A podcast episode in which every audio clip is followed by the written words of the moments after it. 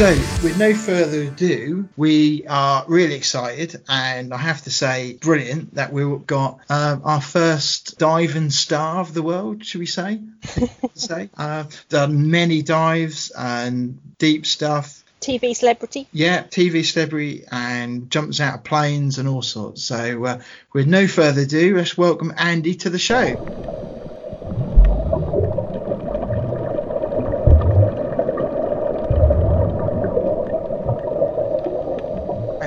Andy. You're right. Hello, hi. Yeah, it's all good.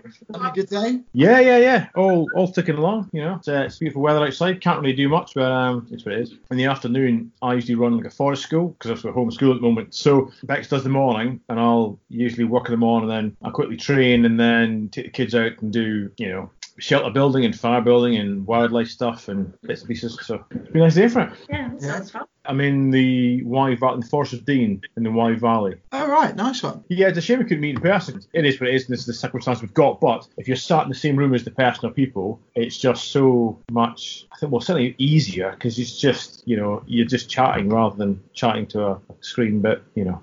Okay, so um, when did you last dive before the virus, um, coronavirus, all hit? Um, the last dive I did was a free dive a couple of days there in Cornwall with some friends of mine who run Aqua City Freedivers, uh, Georgie Miller and, and Dan Verhoeven. I was just looking at doing some advanced freediving stuff. And just before that, that was about a month or so before it hit. And then a few weeks before that, I was out in France doing sort of some recce's for, for, an, for some exploration, cave diving exploration with uh, Chris Jewell and Rich Stevenson. Um. Down in the sort of Hérault area of France near Marseille, there's still quite a lot of you know underwater cave systems there that haven't been explored properly. So, but these days to to to get new passageways, new places to explore, you have to go further and further and further. So one of the things we looked at to start the new part, you were doing um, a four kilometer scooter, most of which was between 60 and 100 meters. Um, and that's in. So then you, you then start exploring from there, and then after you've got to come back to that point and then do four kilometers to get back out. So you've got a minimum of eight kilometers of scootering between 60 and 100 meters deep. Um, so it's, it's getting quite quite serious now to find new places. But uh, yeah. So really, when it comes to um, fitness for anyone to do that sort of level, you've got to be re- really on your A game for that to, to be able to make that doable uh, dive, really, isn't it? Yeah, I think. I mean, physical fitness wise, yes, because it's at the bottom of a massive gorge. You've got to hump all the kit down and back up. I mean, it was a it was a day to get all the kit in and day to get all the kit back out because we had, you know, three rebreathers, four scooters um, got about 20 cylinders, a habitat, um, obviously our, our, suits, mask fins, snorkels, helmets, torches, cameras, blah, blah, blah, blah. Um, so there's a lot, of, you know, huge weight of equipment to, to, to manhandle down the side of a gorge and then back out again. Um, so there's that, and then and the dive itself, you got to be dive fit. You have to be on the ball. You have to make sure that you know you're happy with your systems, and and uh, and even things like scootering. Scootering for a few hundred meters is not the same as scooting for four kilometers. So you've got to make sure you've got to have done your timing, your scooter, make sure it's set up perfectly for you, so it's comfortable to use.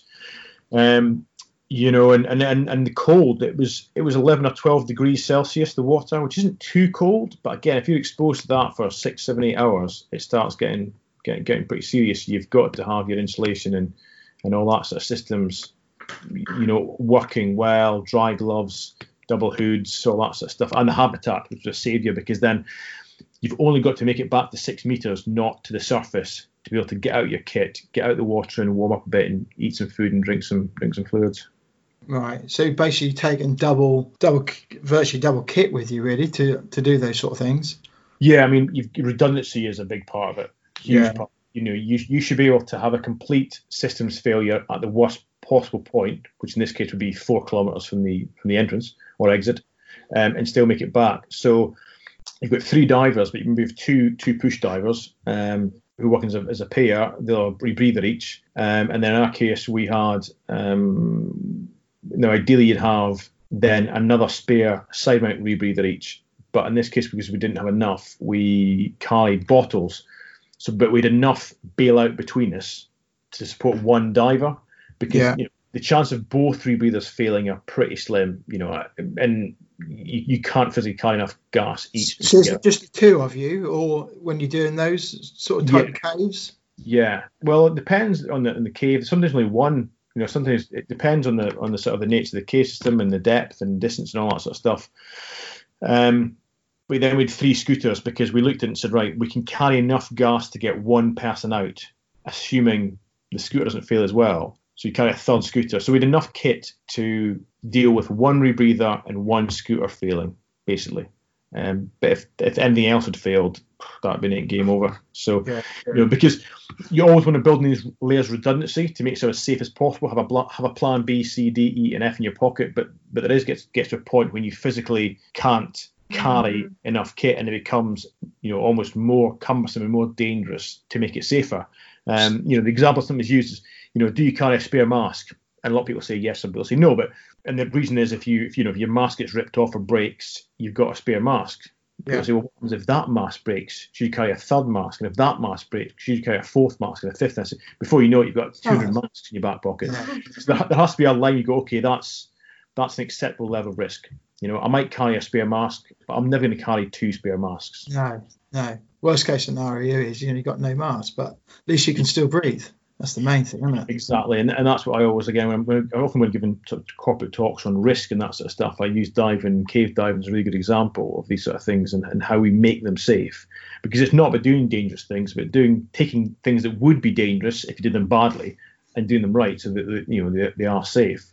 So Um, on on average, just on, on an average dive like that, you'd have your rebreather on, your Mhm. usual redundancy kit. How many tanks? And because are, are we we're talking side mount tanks? yeah, yeah. So how many tanks would you have on you as just you to, to do that dive? De- depend on the I say the nature of the dive, but potentially four side mounts, but might drop them as we go, you know, because the great Yeah. thing about if you're down a deep wreck, there's a chance you go down the shot line, you might be swept off the wreck and have to, you know, come up on your own somewhere else. But in a cave, you're going to go in one way and, and back out the, the same way. You know, you're laying line, you're following the line back out. So you can drop, you can clip bottles off the line, knowing Yeah. that you're definitely going to come back past them. So um, you might get in with four bottles. In fact, we've even got in with six bottles and, and dropped the, the, the first pure oxygen at six meters, and then a 50% of nitrox at 25 meters, and then um, gone in, you know, and the, the, the first kilometer we've then got four bottles of trimix. We drop one at, a, at the first kilometer in, the next one at the next kilometer in, and then keep two on us for the last bit, and then you know, and then pick those bottles up as we we come back out. Um, but it's very much it depends on the team as well. You know, sometimes we do as a three man team, we might only carry enough gas to get one of us out because again we think, well, what the chances of, of we've got three rebreathers, one might fail. What the chances of two of them failing? Pretty negligible. So we um you know, we might only carry two bottles each between three of us. Um, so yeah, I it, and that, and it depends on the depth because obviously if you're going open circuit, the deeper you Yeah. are, the faster that that open circuit gas is gonna is gonna diminish. Which is why now we're looking at um, using side mount rebreathers as a bailout option because Really? then you know you can cut you basically dive with two rebreathers because then if one fails, you go into your side mount Yeah. and then you've got you know all the time in the world. So, and, and that's that's why I do like rebreathers. There's a lot of benefits to them. Um, obviously, the, the length of time you can go underwater and the depth and the sort of the, the physiological impact of the gas you're breathing, but mainly you're not in a rush. And Yeah. most things underwater can be sorted if you've got enough time. Um, and that's the problem with with um, open circuit. And you know, don't be wrong, rebreathers have got some serious drawbacks as well, where open circuit is a better option.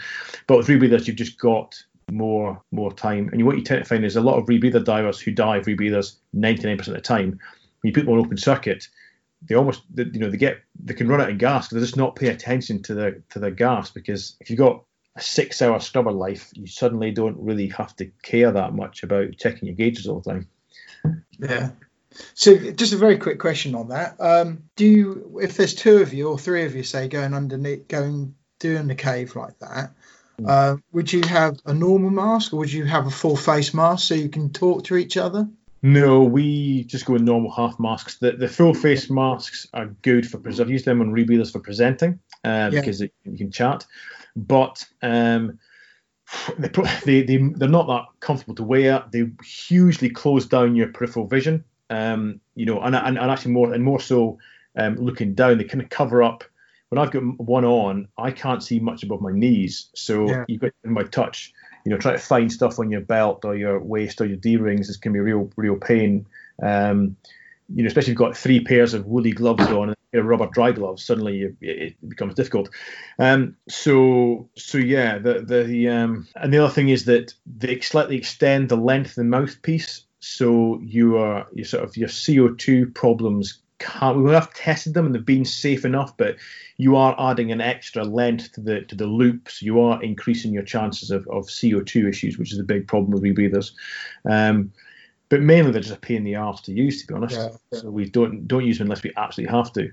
That's fair enough. There's always a trade-off with these things, isn't there? Yeah. You know, what you win on one thing, you lose on another. So no, that's fine. Thanks for answering that. While we're in this whole lockdown situation, I, I have you got any sort of diving-related sort of activities or planned? Are you sort of like reading up on anything or um, Yeah, we're, sorting your gear out, stuff like that?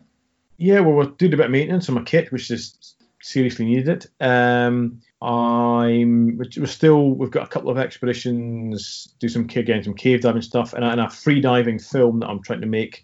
So I'm kind of just doing a bit more research on that and storyboarding the film and that sort of stuff. And then I'm doing fortnightly talks on the Suunto Diving UK Facebook page. Um, so and on my own Instagram channel, on usually on diving stuff. So two weeks ago, I did a Q&A about diving. T- tomorrow night, I'm doing a thing about Operation Iceberg, which was a BBC series, but we did a lot of diving around icebergs and in glacial lakes and ice caves. And then a couple of weeks' time, I think I'm going to do the sort of underwater bits of Beyond Bionic, that, that CBBC series I made. And then the two weeks after that, if we're still in lockdown, um, I might do uh, a sort of free diving snorkeling one. Um, and then after that, I might do a technical one. So yeah, that's Never kind of. I'm doing a lot of talking and a lot of reading, but not much doing. Cool. Yeah. Try and be productive, yeah. so, what would you say to anybody thinking about giving scuba diving a go? Don't do it; it's rubbish. Um, the, uh, I mean, well, oh, with scuba diving or anything else, I'd say yeah, give it give it a go. I mean, it's it's one of those things that when people say, "Oh, I'm, I'd like," especially divers go, "I'm going to try and get my wife or my husband or my son or my daughter into it." I'm sort of tempted to say, "Look, train them in the UK because it's the best place to train in the world because it's probably the hardest place to dive in the world." You know, what I mean, if you if you do if you train in the UK, you can dive anywhere.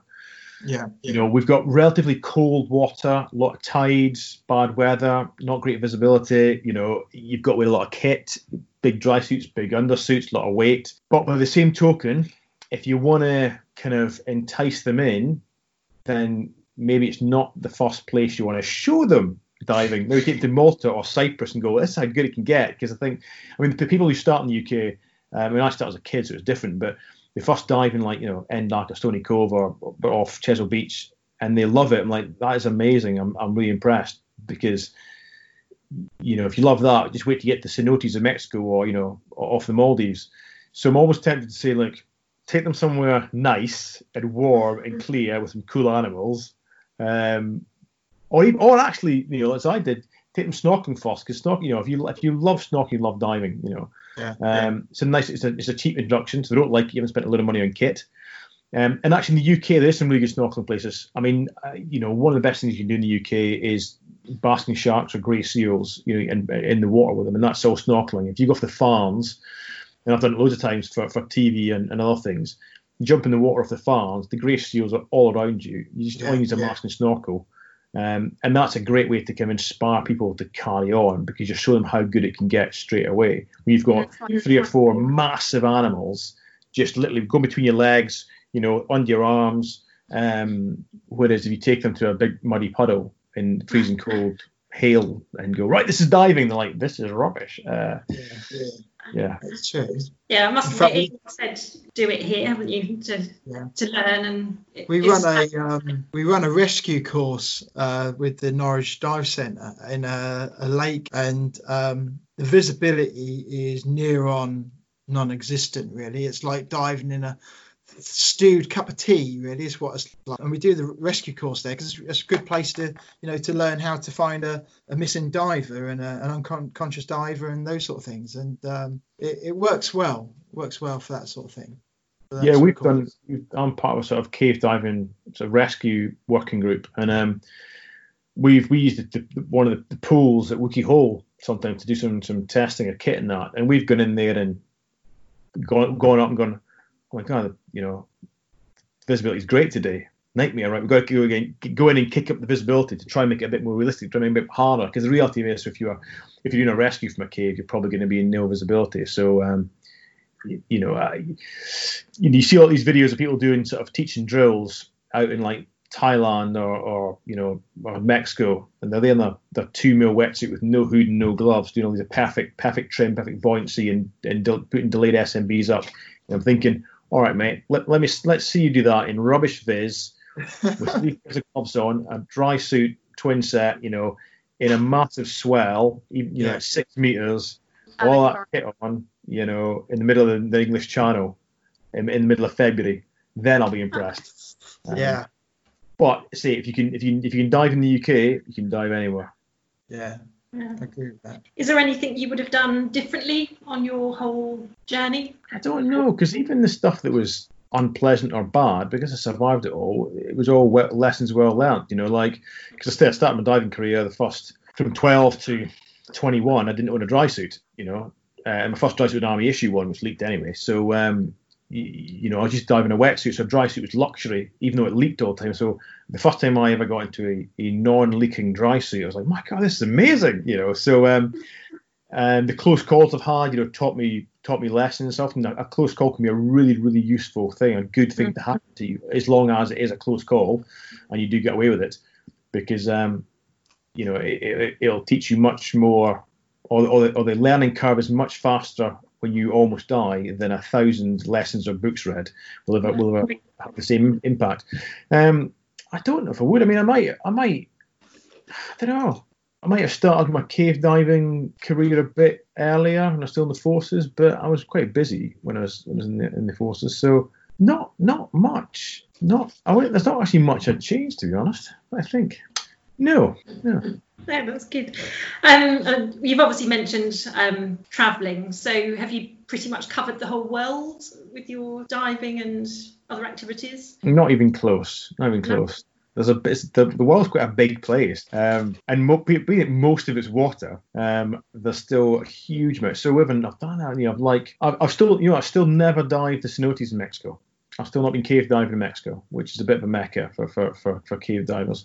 Um, the I'd like to dive in Lake Nasser because there's some pyramids at the bottom of Lake Nasser, um, which a, was a lake, a man-made lake created by the Aswan Dam in Egypt. But there is, and they moved a lot of the stuff. But there's some pyramids that were in the valley that weren't moved; they're flooded. Uh, partly the visibility probably nil because it's behind a dam and reservoirs are always pretty, uh, pretty, pretty nil visibility. Um, you know, I've, there's cave systems I'd, I'd, love to dive that no one's ever dived. There's, there's cases in northern India that I've been I've been kind of had on the back burner for years now and just never really got around to doing. Um, I've still not dived with a, with a whale shark, which again is you know got me up there. I've, I've not been to I've been to the Arctic a few times, but I've never been to Antarctica, so you know that's on the list. Um, yeah, yeah, I mean you know there's there's a big, big, big, big, big, big world of underwater stuff out there, you know, yeah. and uh, only only a fraction has ever been explored as well. As people say, "Oh, which which shipwreck do you want to do you want to dive?" It's like, well, the one that no one knows exists yet. That that would be the cool one. So yeah, it'd be amazing if you could just drain the oceans to see what's there, and then yeah, go back when it's all full up again. That's yeah. What's your favourite dive location so far, and why? Um, I should really say NDAC, the, the National Diving Activity Centre, because that's about half a mile from my house, and I go around there all the time. Um, but oh, that's one of my favourite sites as well. Well, it's, it's really hard for and kick because it's, it's, about 80 metres deep. So myself and Rich Stevenson do a lot of camera tests and light tests and that there, and kit testing. Um, and because it's like literally three minutes from my house, um, it's quite handy just to nip. I'll, I'll, I'll just nip round for, for jump in the water for half an hour, come back and go. You know, but um, ah, I, in the UK, I don't know. I mean, I've done a lot of stuff in Cornwall and Devon, and the west coast of Scotland is is, is pretty awesome around around Orkney. Um, globally, We've done a lot of cave diving in France, a lot of filming in, in the caves in France. We've used them, them a lot, but um, you know, God, uh, East Africa was really cool. South China Sea was good. For, I mean, actually, free diving, free diving with with Mako sharks off the sort of California and Mexican border, but well, actually way off, like 25, 30 miles out to sea in the middle of the, middle of the Pacific, was pretty good. That was just that was just on a snorkel. Um, probably actually, you know what? There's there's a there's a dive or some dives we did in in Japan, and it was less about the dive site and more about the dive team. So I did this thing for my mate Monty Halls. He did a series for Channel Five years ago called um, Monty Halls' Dive Mysteries, I think it was called. Anyway, and I there was so Monty, Monty was presenting it. I wasn't presenting it. Monty was presenting it. Um, Kev Gurr was a dive supervisor, who the, the tech divers will know. He, Kev was one of like the first ever technical diver, rebreather divers in the country, um, you know, decades ago. Um, Dan Stevenson and Rich Stevenson the cameramen on it, who are really, really good mates of mine. Obviously, Monts is a really, really good friend uh, for years. And then me, and I was doing like sort of safety, general, just divers. So the supervisor, two cameramen, a, a presenter, and then the sort of the general dive board who just got in the water and helped people and was safety for everybody and filled cylinders and that stuff. Anyway, we're all really, really, really good friends before, for years before the show started. I was basically on holiday and we went all around the world. And but in, in Japan, we're doing these really easy dives, like 20, 30 meters deep, um, on this thing called Yonaguni, which is a kind of underwater, weird, weird underwater geological formation. But it's got ripping currents, absolutely phenomenally fast currents. So they, they dropped in the four of us, so me, Monty, Dan, Steve, uh, and, and Rich, sorry, Stevenson, um, about God, a, a long way up from this this kind of underwater thing. And as soon as we hit the water, we are just like absolutely racing along the seabed, and you could hear people laughing in the water. You could hear people laughing. And we got to this big sort of, it, it looks man-made. It's not. It's natural, but it looks man-made kind of formation. You kind of grab on the, the corners of this sort of block, some huge kind of building, and you're flapping like a flag in the wind and you're letting go and then just cartwheeling past, or, or your mate greets and grabs you as you go past. And again, we're open, we're open circuit as well, so you know it lasts about five minutes because not only working really really hard, but also laughing laughing our heads off. And um, you know that was just one of the funniest dives, uh, you know the the, the best fun. So was, that was. And that was less about the, the, the dive itself or the dive site and more about the dive team, but that's that's definitely a memorable one. Mm. Sounds fun. That sounds great. How about the funniest moment or blip in your diving life and why? Hmm. Um. I, I don't. I've not had that many like blips because I'm. And it's not. It's not because I'm like anything pretty special. Just because that I'm so paranoid. I, you know, I check my kit and double check it and double double check it. I have turned up to a job once actually, a, a filming job, and forgot my fins. Um. That was that was pretty bad. Um.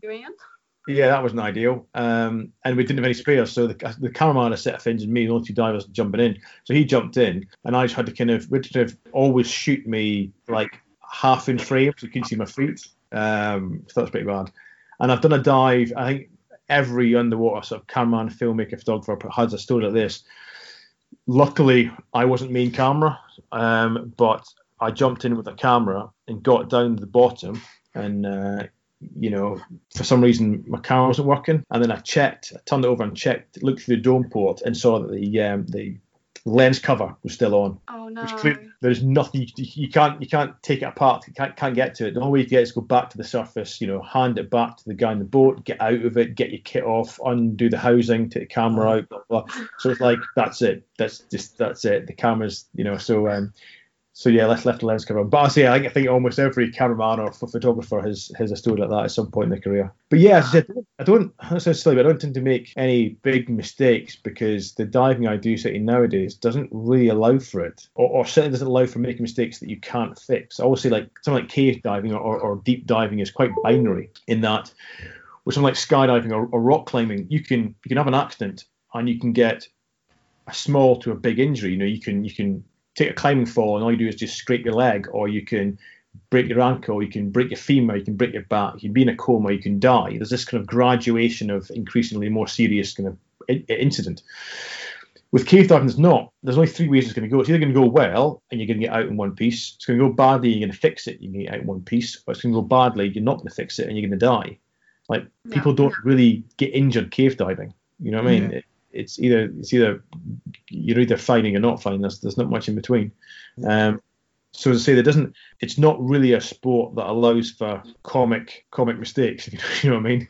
Um, so yeah. You, you haven't like jumped in with your dry suit undone or anything. I was waiting for that. Actually, Ah! actually, no, no. I, ha, I have. I'll tell you, I did, I did one. Um, I jumped in with a set of shades on in Malta once. That's a good point. Because again, I, I had my shades on in the back of the boat, and um, you know, we, we were kitted up, ready to go, me and my mate, and uh, I was like, yeah, yeah, yeah, all right. And obviously, I had something across my eyes, and I had glass in the way, and just, you know, through that kind of instinctively, I knew my mask was on because I could feel the thing; it was just there.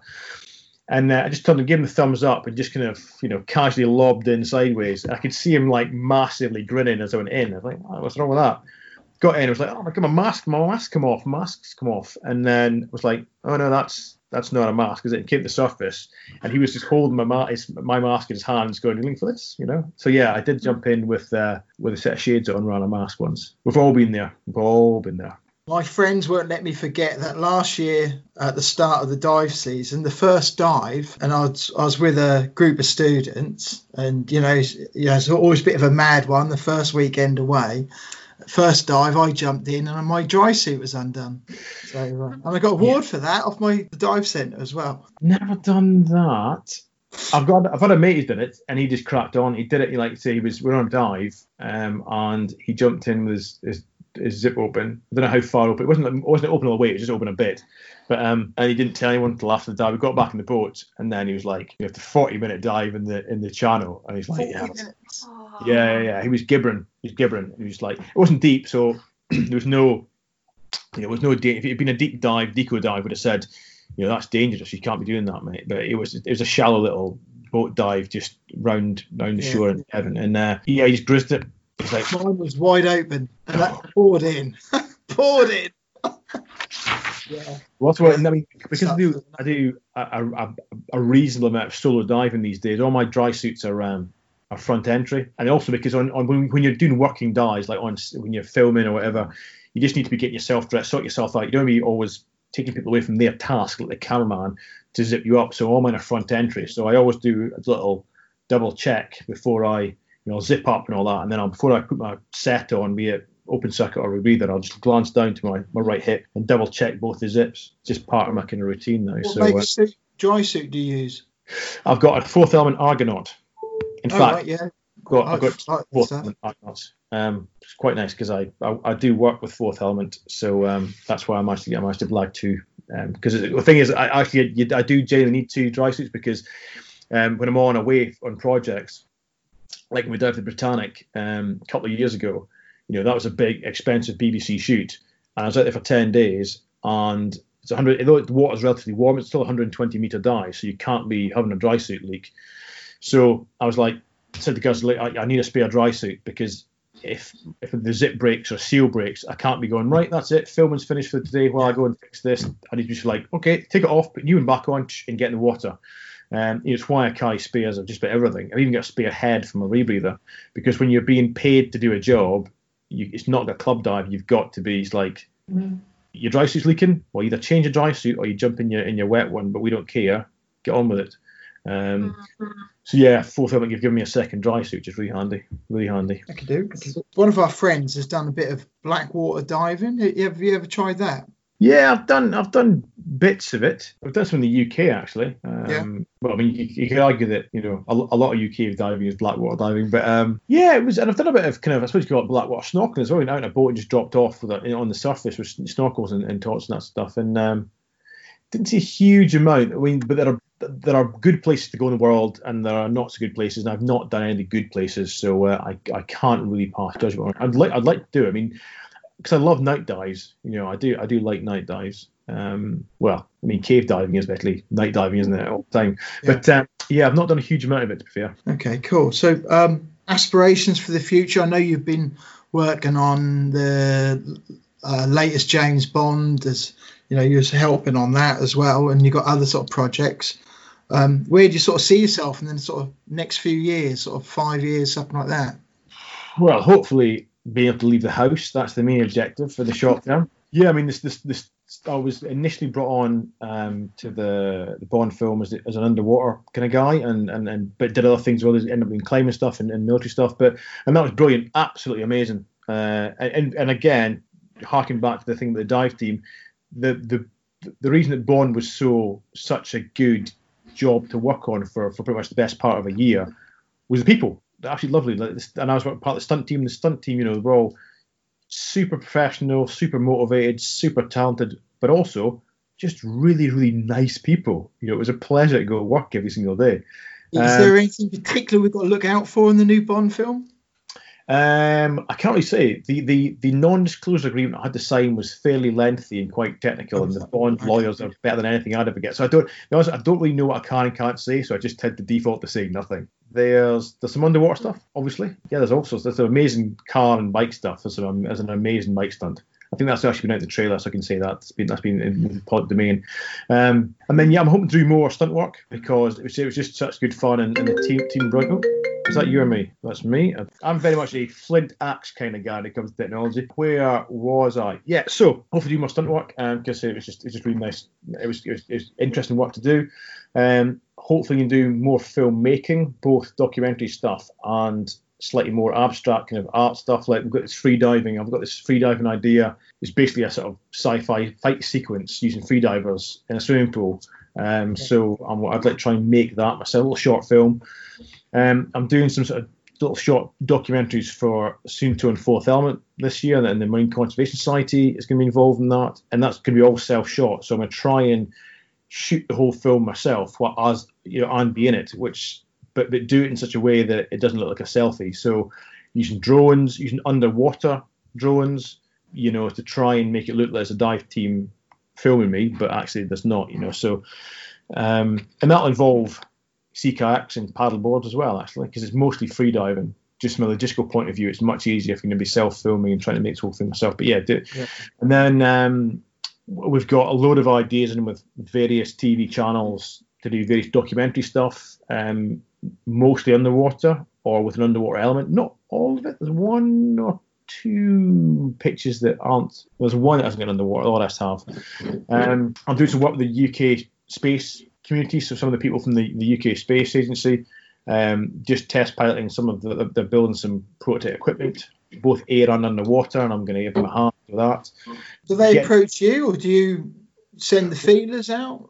No, no. Well, I met I met the the the, the, sort of electric jet jet engines that I'd strapped to my legs and Beyond Bionic for the skydive was was built by this sort of effectively rocket scientist. Um, and we gone quite well, and I was asking about other stuff, and, and I pitched some ideas. So I've got some ideas for this sort of kit. Could could you build something to do this? He was like, yeah, yeah. So um, it's rare that you meet people who are as who are even madder than, than you are. But the UK Space Agency is just full of these guys who are all like 200 IQs and are mad as a bag of frogs in the best way. Like you're like, right, um, I'd like to build a, a pair of boots, rocket boots that will take me to the moon. And they're like, okay, yeah, how do we do that? Well, we'll need we'll need some and they start making notes. You know, they, they, it's brilliant. It's just they don't. I think people who work in the space community don't really have boundaries because if you if you had kind of boundaries to your ambitions or your vision, you wouldn't work in space. So yeah. brilliant to work with. So there's that.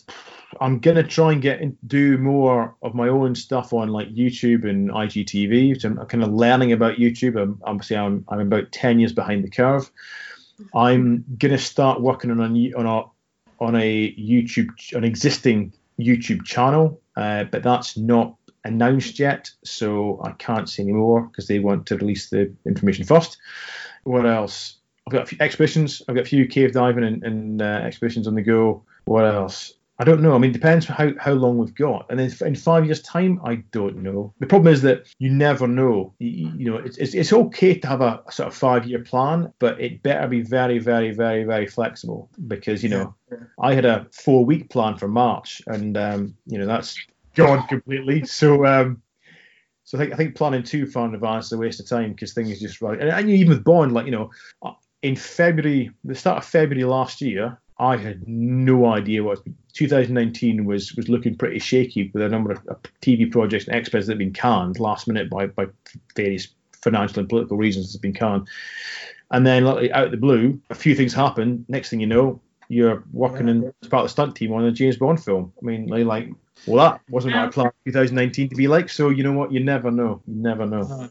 And things could go really, really busy once things get back to some kind of normality. Things could re- all of a sudden just get really, really busy. They will, and they will do. I mean, I've, some of the stuff I've got to do is my own projects, but some of it I kind of I've, I've got to do. I'm obliged. I've, oh, you know, it's, it's work that I've already signed up to. So Yeah. between whenever we get released, the beginning of November, I've got a lot to pack in. You know, I've got almost like nine months work to fit into however many months we get. It could be as little as two or three months. So Yeah. you know, I'm going to be away a lot, but that's fine because I'm at home all the time right now. So it'd be nice to get out and about. Yeah. I'm supposed to be competing as part of Team GB at the Skydiving World Cup this year uh, in the end of August in Russia. So, but whether that is or not, I don't know. That's brilliant. Well, thank you very much. Thanks for you know um, you know for gi- giving us some time to go through the interview and, and that with you. That's been really good. It's been fascinating hearing about your diving and No worries. Not at all. Not at all. It's been nice, nice to talk about diving since we can't actually do any of the real thing at the moment. So, uh, you know, okay, cool. No worries. Thank you very much. See you later. Thank Cheers. you. Thank Bye you. Cheers, Andy. Thank you very much. That was really good, really um, informative, and really enjoyed having you on the show again. That was brilliant. Thank you very much. What do you think, Gemma? Oh, great. Really inspirational hearing about your scuba journey. Love the cave diving as well. Um, if you've got any questions for us and for us to ask Andy, because Andy will be back on the next episode, please uh, do write in to us. And you can message us on social media on our Facebook, Instagram, or Twitter account. Um, and the email address is the big scuba podcast at gmail.com. Yeah, and Andy will be back for the next episode, as you said, and that'll be talking about the his dive on the Titanic. Be really good that as well. That's really good. So we look forward to episode eight and we'll be back. So Yeah. goodbye. Just quick mention for our patron who's listening in as well. Hi, John, Hello, John. and uh, we'll be speaking to you all soon. Okay, goodbye. Bye.